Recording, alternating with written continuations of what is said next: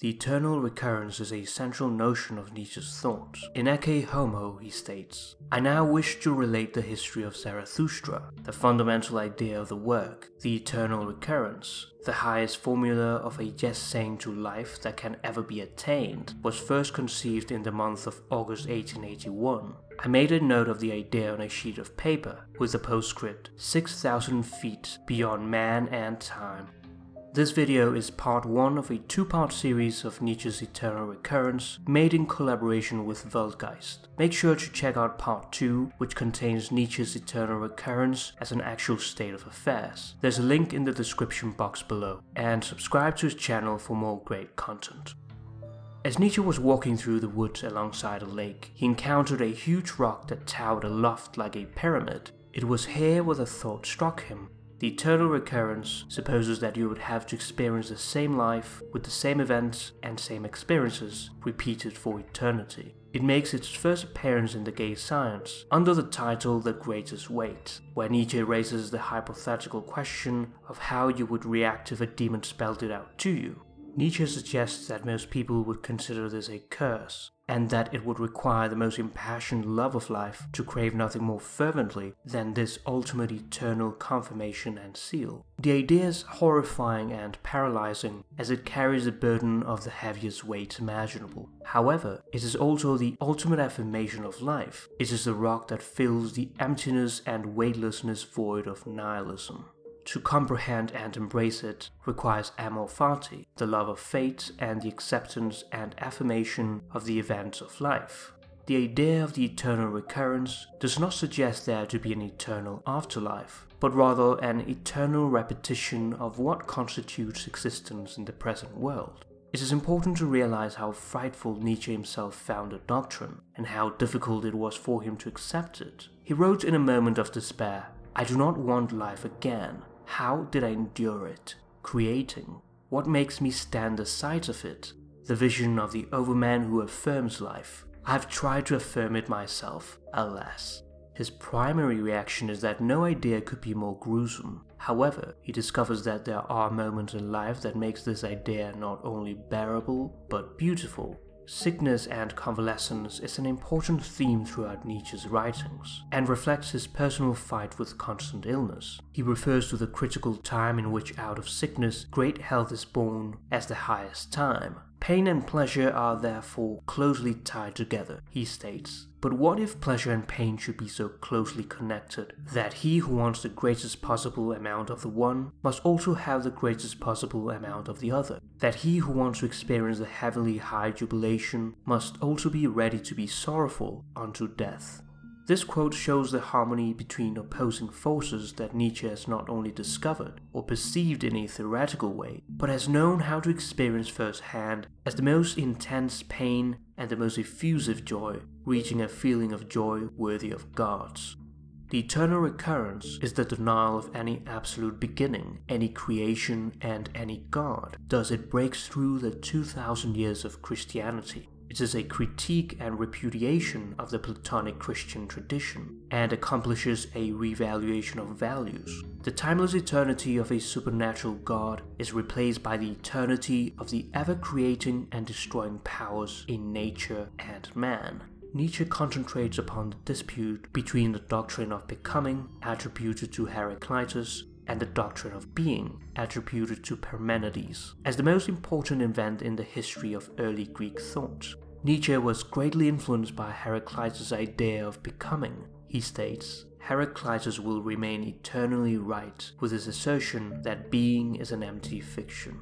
The death of the Christian god made Nietzsche rediscover the ancient world. He revived this classical idea. Nietzsche finds in Heraclitus' philosophy three elements which become leitmotifs in his teaching. Life is eternal war, polarity, and tension. Life is becoming and flux. And life is play, the world of Zeus. These elements become the basis for Nietzsche's fundamental concepts of the will to power and the eternal recurrence. The concept of the will to power is the foundation of Nietzsche's theory of eternal recurrence and the basis of his metaphysics. Nietzsche is often called a philosopher of life. Heidegger calls his belief a metaphysics of being. And he's quite right in stating that Nietzsche is a metaphysician, and the eternal recurrence a doctrine where being is thought in its deepest sense. Wherever Nietzsche rejects metaphysics, it is only the Platonic Christian tradition that he opposes in which being is understood as unchanging and transcendent. Therefore, Nietzsche only rejects metaphysics of a fixed and static world, just as Nietzsche, the moralist, is in reality a seeker of moral values beyond good and evil. The will to power is a dynamic force in continuous becoming and striving, manifesting itself in the encounter with obstacles. Nietzsche's will to power is different from Darwin's principle of the survival of the fittest. Nietzsche's survival is not merely struggle for existence and self-preservation, but it is primarily struggle for increase of power, while the fittest is the higher individual, the free spirit is one who affirms struggle as a creative force and aims at the intensification of power. The two basic concepts of the will to power and the eternal recurrence seem at first to contradict each other, the will to power symbolizing an eternal development, and the eternal recurrence an eternal sameness. Nietzsche himself sees no contradiction. He calls becoming a form of being, thus they are compatible. This is best expressed in Heraclitus' famous quote, which symbolizes becoming and constant flux. No man ever steps in the same river twice. The river is not only a symbol of becoming, but the sameness and repetition of the motion is a form of being. In fact, Nietzsche claims the eternal recurrence, this teaching of Zarathustra, might have already been taught by Heraclitus. And finally, life is play. Nietzsche calls the cosmos the innocence of becoming. The world is an eternal play of dynamic forces, their tension and release, their perishing and coming to be. It is an eternal recurrence of a will to create and to destroy, to struggle and to expand. In Thus Spoke Zarathustra, the eternal recurrence is Zarathustra's abysmal thought and central teaching. It is both creation and destruction, joy and suffering, good and evil. However, if everything eternally recurs, this includes the most contemptible, lost man, which is diametrically opposite to the overman. Zarathustra is full of anguish as he places hopes for mankind in a dramatic historical moment, the bridge from man to the overman. Alas, man recurs eternally. The little man recurs eternally. I had seen them both naked, the greatest man and the smallest man, all too similar to one another, even the greatest all too human, the greatest all too small. That was my disgust at man, and eternal recurrence even for the smallest. That was my disgust at all existence.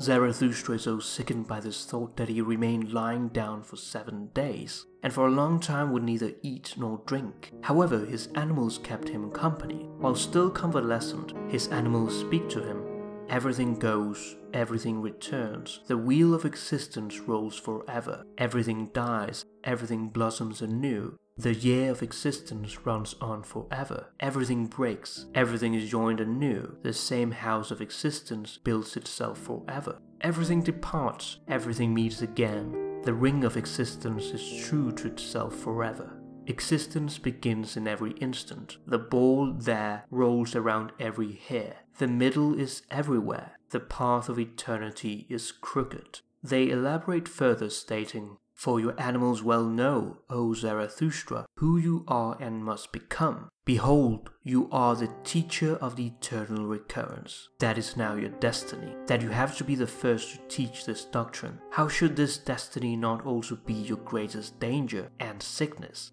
Behold, we know what you teach, that all things recur eternally, and we ourselves with them, and that we have already existed an infinite number of times before, and all things with us. You teach that there is a great year of becoming, a colossus of a year. This year must, like an hourglass, turn itself over again and again, so that it may run down and run out anew, and if you should die now, O Zarathustra, behold, we know too what you would then say to yourself. but your animals ask you not to die yet, you would say, and without trembling, but rather grasping for happiness, for a great weight and oppression would have been lifted from you, most patient of men. Now I die and decay, you would say, and in an instant I shall be nothingness. Souls are as mortal as bodies, but the complex of causes in which I am entangled will recur. It will create me again. I myself am part of these causes of the eternal recurrence. I shall return with the sun, with this earth, with this eagle, with the serpent, not to a new life, or a better life, or a similar life. I shall return eternally to this identical and self-same life in the greatest things and in the smallest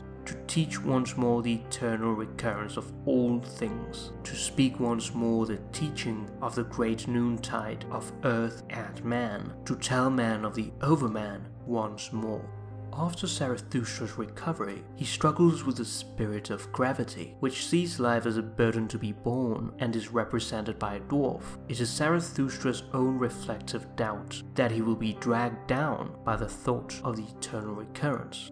Behold this gateway, dwarf. It has two aspects. Two paths come together here. No one has ever reached their end. This long lane behind us, it goes on for an eternity. And that long lane ahead of us, that is another eternity. They are in opposition to one another. And it is here at this gateway that they come together. The name of the gateway is written above it. Moment but if one were to follow them further, and ever further and further, do you think, dwarf, that these paths would be in eternal opposition? From this gateway, moment, a long eternal lane runs back, and eternity lies behind us. Must not all things that can run have already run along this lane? Must not all things that can happen have already happened, been done, run past? And if all things have been here before, what do you think of this moment, dwarf? Must not this gateway too have been here before? And are not all things bound fast together in such a way that this moment draws after it all future things, therefore draws itself too? For all things that can run must also run once again forward along this long lane.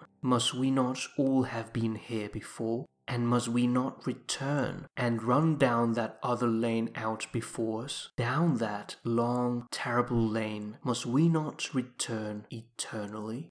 In reading Thus Spoke Zarathustra, we are experiencing as readers our own eternal return, the cycle of hope and despair, descent and return, sociality and isolation, love and contempt, parable and parody, lower and higher, earth and heaven, snake and eagle that are present throughout the book. In the climax of the book, Zarathustra stands up and accepts the eternal recurrence. He becomes the ultimate life affirmer and Yesayer. He dedicates to the higher man who aspired to the figure of the overman his dithyramb on all eternity. Zarathustra's soul and Dionysus both represent the highest kind of being. I, the last disciple of the philosopher Dionysus. I, the teacher of the eternal recurrence. This concludes part 1 of the Eternal Recurrence. Check out part 2, in which Weltgeist discusses the Eternal Recurrence as not merely a thought experiment, but a reality. There's a link in the description. Make sure to subscribe to him as well. We hope you enjoyed this collaboration. Please give the video a like and subscribe to the channel for more similar content. Thank you and take care.